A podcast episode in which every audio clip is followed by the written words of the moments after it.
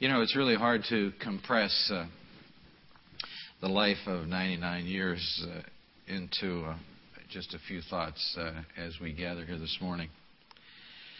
Uh, whenever, uh, whenever all of this finally came to fruition, my first thought went to a particular passage of Scripture in the Bible, 2 Timothy 4, 7, and 8.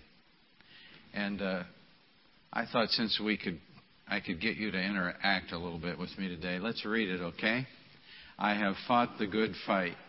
I have finished the race. I have kept the faith.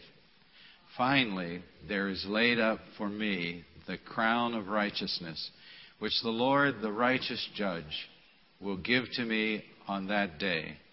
And not to me only, but also to all who have loved his appearing.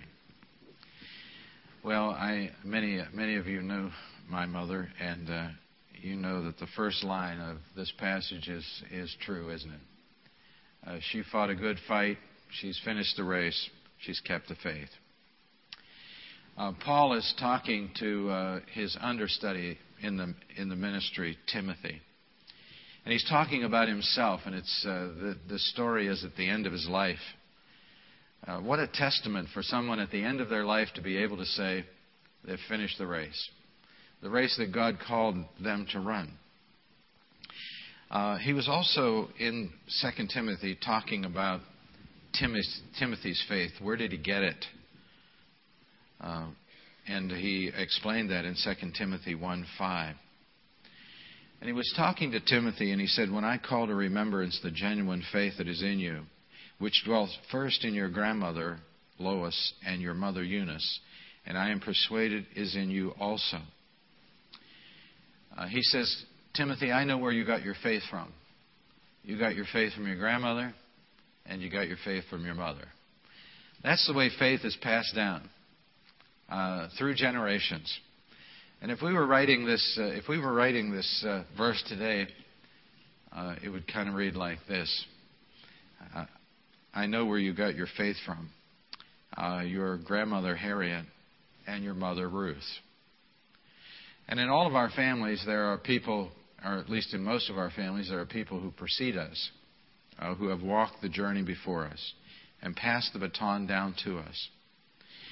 If, if we, were, we, we drew a family tree today of our family, we could start it back there in Connellsville, 109 Porter Avenue my long-term memory is starting to kick in really good. You know that, and you know when that happens, you, you know what you know what that's all about. I'm remembering things that I forgot. 109 Porter Avenue, Connellsville. Harriet and Harriet Brown and Harry Brown, her husband.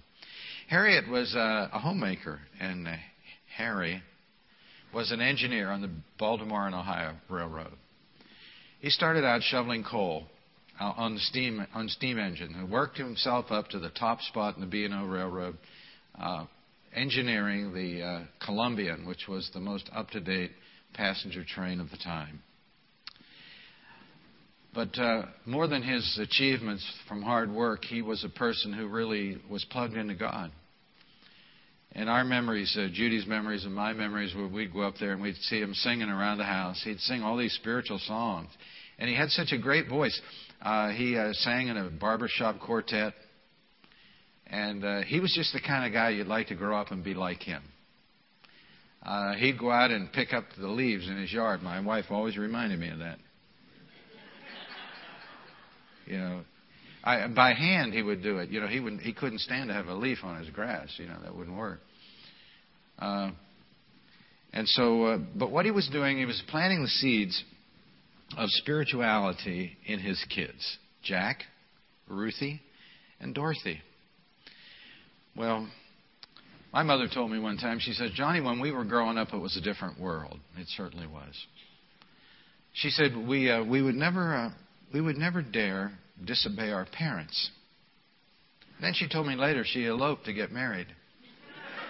And so I don't know. I guess the obedience thing only worked for a certain length of time, you know, and it was uh, but uh, her and my father, Albert, they did elope. She told me her sister Dorothy gave, uh, gave her one of her nice dresses so she could so she could take off with Albert, get married in Washington D.C. They lived there for a number of years. My father managed a gas station in um, in Washington D.C. And he told me he says we used to work on Lawrence Welk's car down there. I guess that was his claim to fame. After a period of time in Washington, uh, they moved back to McKees Rocks, and my father went to work for the P&L Railroad, the Pennsylvania Lake Erie. He was a mechanic, and he worked on those old steam engines. But when he came home, he was just completely covered with soot and dirt. Uh, my father was a drinker, so my mother said. And he made a deal with God. My mother told me that she'd never stay with him if he continued to drink. And so I guess she was putting a lot of pressure on him, and so he decided, listen, I'm going to make a deal with God. If God will give me a son, I'll quit drinking, he said. And so uh, that's what God did. Uh, God gave him a son. And my mother said the day her son was born, he never touched a drop of alcohol the rest of his life. He kept his commitment to God. And, uh, and they had a happy marriage. They really did.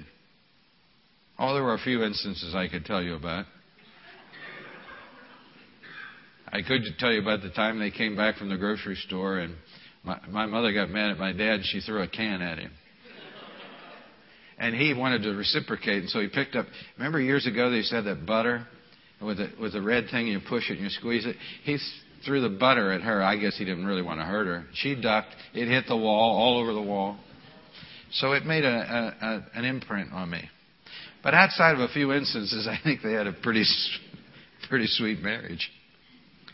Well, uh, my mother came home one day and um, uh, she told us she had found the Lord. Uh, we didn't know exactly what that meant. Uh, we uh, we went to church on Easter and Christmas, and uh, that was about it. Uh, she began to read the Bible. The Bible used to be just a decoration piece in our house, but boy, she picked it up and began to fall in love with it. Curtis, my cousin, came to live with us when his mother passed away in Baltimore, Maryland, for um, uh, about uh, one school year. My mother was praying for all of us, for Judy, my sister, uh, for me, for Curtis to come to Christ. And uh, and you know, mothers have a way; they really do. Uh, I tell people always that women are very sensitive toward God, and that's a good thing. And she was, and, and she wanted her kids to come to Christ. And so, first of all, she won her husband to the Lord Albert, my father. She brought him to Christ. And then she would say to me, Johnny, I want you to accept Jesus as your Savior. You need a personal Savior. And so the Lord was speaking to my heart, and Curtis was living with us. And I remember one night we were going to church in Sheridan. And we did. We walked to church that night. Curtis and I were headed out to church, and and I said to Curtis, Curtis, I'm going to accept the Lord as my Savior tonight. And he said, You know, I've been thinking about the same thing. I am too. And so here we were, two kids, about 10 and 11 years old. Uh, we were walking to church. I couldn't wait to get to church that night. Usually it wasn't that way. I couldn't wait to get that, ch- that church that night because I was ready. I, w- I wanted Christ as my Savior. I don't remember what the pastor talked about that night, but I just couldn't wait for the invitation. We had this old wooden bench right down across the front of the church. And I just thought that was the place that you met God, right down there at that bench. And so at the end of the service, he gave an invitation for people to come forward to pray. I darted out the aisle, and Curtis was right behind me. I didn't even look back to see if he was there. He was right on my trail. And he and I went to to that old altar, that old wooden bench in that church in Sheridan. The church is still there next to Langley High School. And uh, I, I made the greatest exchange I've ever made in my life. I gave Jesus my sins, and he gave me his righteousness. I floated home from church that night. I didn't walk home, I floated home. I, I went home to our little house on Oakland Street. And I, I remember as, as, as, it, as though it happened yesterday. I was sitting in that living room and I was so happy. I was filled with joy. And I said to my mother, Mother, I feel so clean on the inside. She said, You should. You've been washed in the blood of Jesus Christ. And, um, and my spiritual journey started then. Uh, you know, we didn't have a lot of money in our house uh, at all. My father, in most of his jobs, was a laborer. He worked hard. My mother worked hard too. I remember we lived at 1333 Tyndall Street in Sheridan. And uh, somebody gave us some old cardboard boxes, and, and I remember this, Judy. Judy and I were in the basement playing with the boxes. And I thought, man, this is just so much fun. We were like making, you know, hanging, just having fun with these boxes. And in the back of our house, we had a couple buckeye trees. And we collect buckeyes. And we take them to school, and we trade buckeyes. Uh, we were one of those poor families you heard about that didn't know they were poor.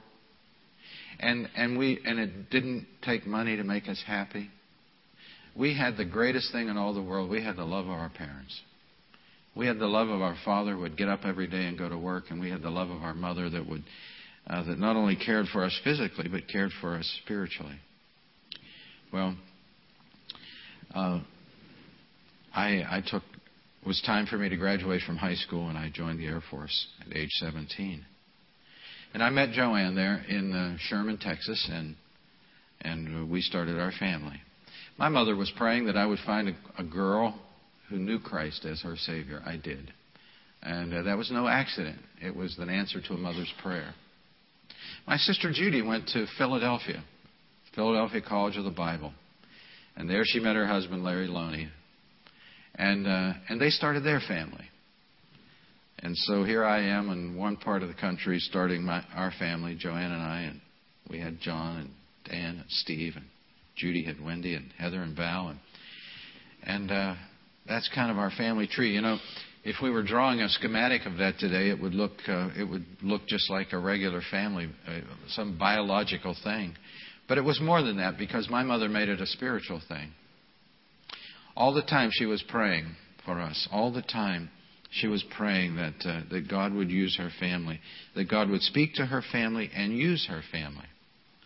I found a little uh, piece of paper. I can find it. I have more papers up here.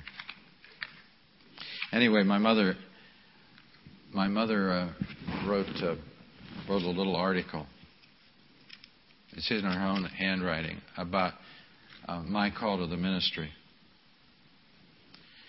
And she says it was in 1968 uh, the Lord was going to answer my prayer. I had prayed years before. These are the exact words. I, I never forgot them. Lord, you could make a preacher out of Johnny if you wanted to. He wanted to, and I knew I wanted him to. Little did he know that, uh, that the Lord had a beautiful little church on Piney Fork Road, all planned for John to start preaching in. Joanne was to be a teacher there. Uh, there was a there was a handful of faithful people already there. Well, the flock grew and grew as we obeyed the Lord. The Lord said to go out into the highways and byways and witness and bring them in. Also, I, I find, we found our pleasure in the things of the Lord. What a pleasure it was. I was a Sunday school teacher, and as we went about the Lord's business, many souls were saved. This was just the beginning in 1968. Many fruitful, happy years were to follow. That's in her own handwriting. Well, our family, uh, according to my mother's desire, was uh, to be something spiritual. When my mother accepted Jesus as her Savior, her faith exploded. You know, when you discover God through Christ, things just have to happen in, in your life. If you have Christ in your heart, you can't be the same. I love 2 Corinthians 5:17. We have that verse. Let's read this together. Therefore, if anyone is in Christ, he is a new creation. Old things have passed away. Behold, all things have become new. That's exactly what happened to my mother. She instantaneously became a new person when she accepted Jesus as her Savior. She became a crusader for Christ. Her faith in God's Word exploded. 2 Timothy 3:15 says, "And that from childhood you have known the holy scriptures, which are able to make you wise for salvation through faith which is in Christ Jesus." I guess one of her favorite passages was Ephesians chapter 2 verse 8 and 9. And uh, she she told everybody about this. Let's read it. For by grace you have been saved through faith. and that not of yourselves, it is the gift of God, not of works, lest anyone should boast. For we are his workmanship, created in Christ Jesus for good works, which God prepared beforehand that we should walk in them. My mother was on a crusade to tell people that salvation could never be earned by any good works that they could produce. And this was her proof text right here. And she said, Listen, salvation is only through faith in Jesus Christ. Well, mother was faithful to Christ. 1 Corinthians 4 2 says, Moreover, it is required in stewards that one be found faithful. You know, I believe that the greatest quality of a believer is not the superlatives of their giftedness, but their faithfulness to God. You know, Paul, when he was writing to Timothy, uh, was lamenting the fact that many Christians had deserted him. And I remember when I first started out in the ministry, my mother said to me, Johnny, don't put your eyes on any man. They'll always let you down. Always keep your eyes on Christ. And you know, uh, her prophecy was true. Uh, none of us have the stamina and the strength to, uh, to live up to each other's expectations. We all leave each other down, let each other down, don't we? Well, she was faithful to Christ. Mother was fearless, too. Uh, you know, some people take their faith casually. Mother was always on fire. Uh, she didn't believe in her own power, she believed in the power of the Holy Spirit. Uh, I can't tell you how many times she would give me this verse in 2 Timothy 1 7 and 8. Let's read it. For God has not given us a spirit of fear and timidity, but of power, love, and self discipline. So never be ashamed to tell others about our Lord. And don't be ashamed of me either, even though I'm in prison for Him. With the strength God gives you, be ready to suffer with me for the sake of the good news. Uh, she always lived by this verse. She was not timid. She shared her faith everywhere she went. Going out to her meant going out to witness. Staying home meant staying home to witness. Uh, she had a tremendous impact on, on our family. Um, we had a few of our family write down a few things that they'll remember about her. Uh, before Judy and I came along, my mother lived in McKees Rocks and uh, took in her sister's daughter almost as a baby, Penny McCracken. I just talked to Penny on the phone. She lives in Florida. And, and uh, for four years, this little almost infant baby, my mother, my mother mothered. And this is a, a word from Penny. What a lucky baby I was back in August of 1936. My mother had to leave Connellsville, Pennsylvania to work in Washington, D.C., and couldn't take me with her. So my mother's sister, Aunt Ruth, who did not have any children of her own at that time, was kind enough to take me into her home. She raised me for the next four years and loved me as though I was hers. In return, I was able to train her in the mysterious ways of babies just in time for Johnny and Judy to come along. What a wonderful, happy, patient, and loving person she was. Uh, we were we were all blessed by her, and that's from Penny McCracken, uh, whom Mother raised for her first uh, four years of life. Uh, Judy kind of wrote a, just a thought or two. She said, "Mother and I uh, would love to travel to uh, Grandma Harriet Brown's house and then take off to the cemetery to see Grandpa's grave. We would always." Uh, do this on a beautiful sunny day. The surrounding countryside was much fun. We would have a wonderful time looking at the foliage and having lunch. We also had a lot of, of fun on Larry's boat. He loved to fish, and Grandma loved to watch. At times, she would jump off the side of the boat. Now, I never knew that. She would jump off the side of the boat, and her leg would sometimes rise up to the top of the water like a dead board. And then we would have to jump in and rescue her. Uh, the 4th of July was great at grandmother's house. Uh, she would let us all watch on her back porch down here in Monongahela in the senior citizens high, high rise uh, the, uh, the fireworks. Uh, the best was snuggling up with mother in, in her bed as a little girl, especially on a snowing day, snowy day. Um, Uh, one of uh, Judy's children, Wendy, is, cannot be here today. She uh, lives in Texas. She's just about to deliver a baby. But uh, she was uh, most, most attentive with her grandmother. Uh, and so what she writes is this Where do I begin to express the positive effect my grandmother had on my life? I've always felt like, like Grandma was my personal cheerleader. Grandma was a huge influence on my life growing up. Uh, Grandma went on our family vacation 90% of the time. Grandma was amazing. She always stayed back in the room the first day. She had to tell the cleaning staff about Christ.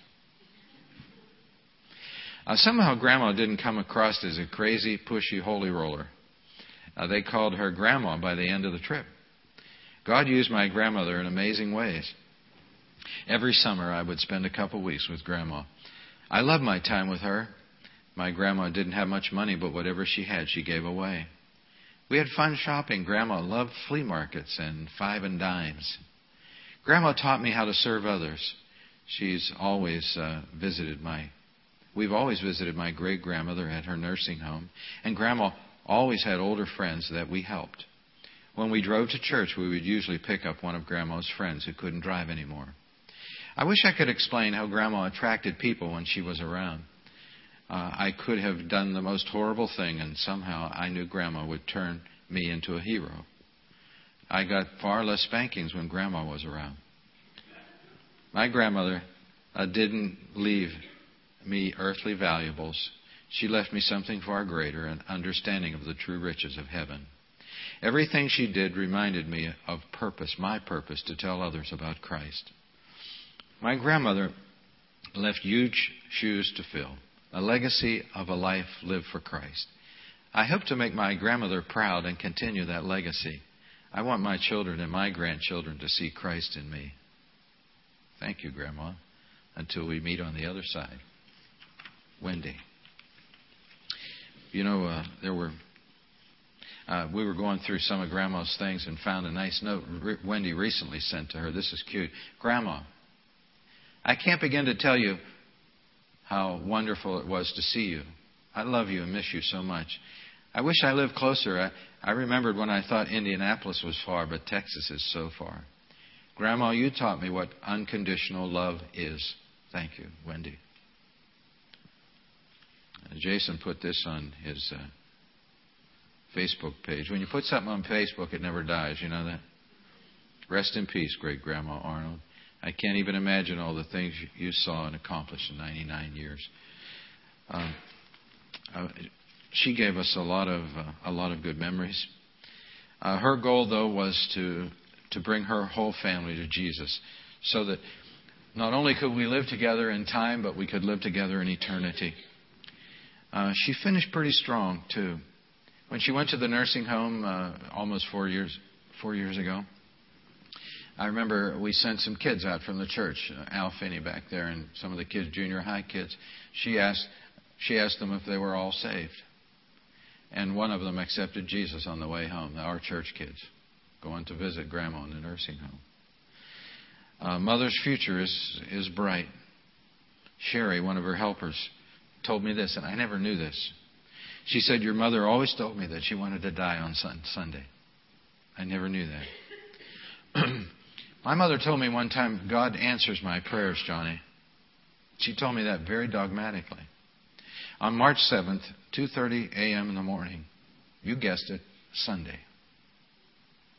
An angelic escort arrived. I'm sure that mother was uh, ready to go to heaven before that, but I, the Lord may have slowed the whole process down because, remember, Mother did get her prayers answered. And the Lord may have said to the angel escort, just wait a little longer till we get into Sunday because Ruthie wants to die. Come home on Sunday. Well, we get, uh, we get this whole reference from Luke chapter 16, verse 22.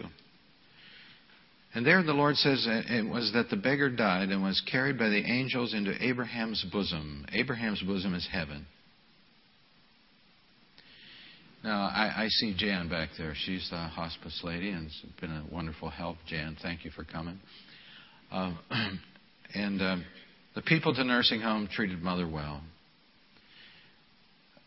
But, uh, you know, I tried to hold on to her as long as I could. I tried to keep her alive as long as I could. And when she was making this transition uh, between earth and heaven, it was killing me. It was literally killing me. I never had so much pain in my whole life.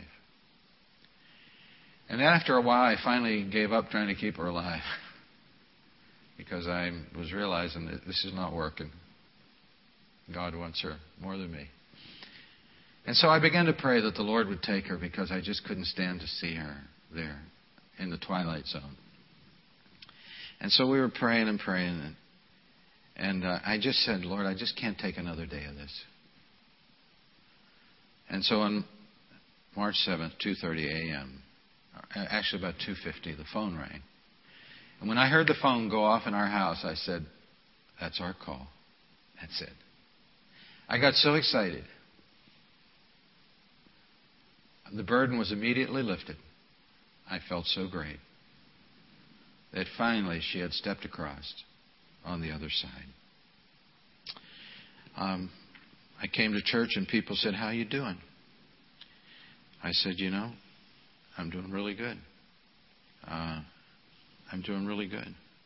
Mother's having, I think, the best day of her life right now, and so I'm happy for her. Um, she raised the bar pretty high for all of us. She set the standard. Because when I think of what she could, what she did with her life, it boggles my mind. Because you know, a lot of people live life and don't have a lot to show for it. You know, I can't fill her shoes, but maybe all of us here together, if we could pull together, maybe we could partially fill her shoes. You know, what she what she has done is beyond praise to her. It was way beyond her human ability. It, it was a God thing, and so we give praise to God for what God did in her life.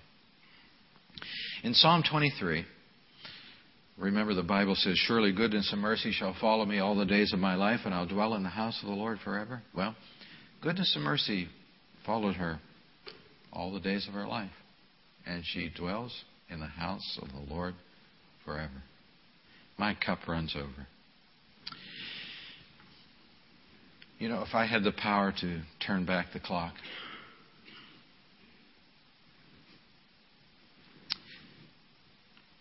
to go back to the house at the end of the block. The house that was home when I was a kid. I know I'd love it more than I did. If I could be back there at my mother's knee and hear once again all the things she told me, I'd listen as I never listened before because I really realized that she knew what was life had in store. And all the advice my dad used to give, his voice I'll remember as long as I live. And oh, what I'd give for the chance I once had had to do so much more for my mother and dad. To give them more sunshine, a little less rain, a little more joy, and a little less pain. But we can't go back, whether we're born in a mansion or in a shack. But we can begin right now, in the hour that's here, to do so much more for the ones we hold dear. I want to challenge you today.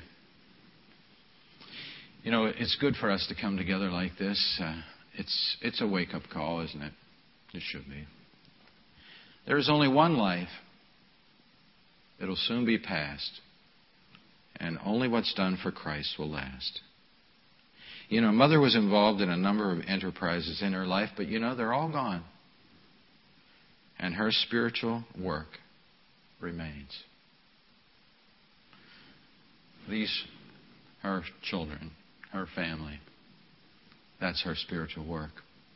The work of a lifetime of a godly person. And all the people that my family has affected for Christ. What a work. I want to encourage you to invest yourself in work that will outlive you, that will last forever. Invest yourself in the work of Christ. And one day, somebody may speak over your casket similar words that I've said about my mother today. Let us pray. With our heads bowed and our eyes closed today,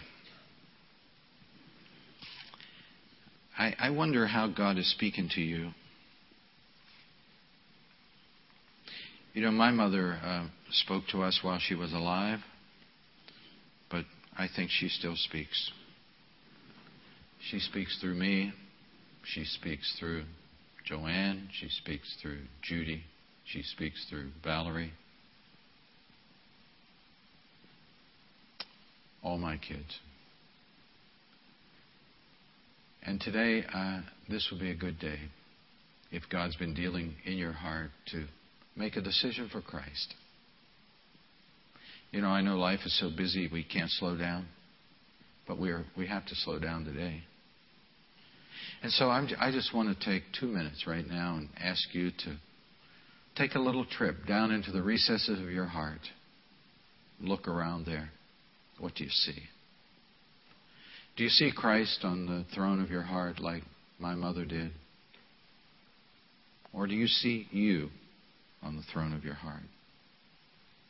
Well, this would be a good day for you to dethrone yourself and put the rightful owner of your heart, heart's throne in proper place. Just pray in your heart right now, Lord, touch me. Bring me to you. Change my life. And for the rest of us in, in, the church that have already been walking with the Lord for a long time, uh, let's just uh, let's just pray a simple prayer.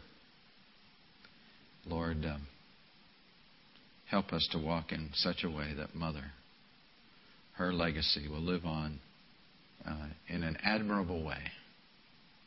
Dear Lord, we thank you for this time that we can come together in the church, and we uh, praise you for, for Mother. We are so blessed. We pray that as we go about the, uh, the rest of the day, that you will just minister to us, Lord. Uh, just touch our heart and mold us in, in ways that only can be attributed to you. In Jesus' name we pray. And all the Lord's people said, Amen.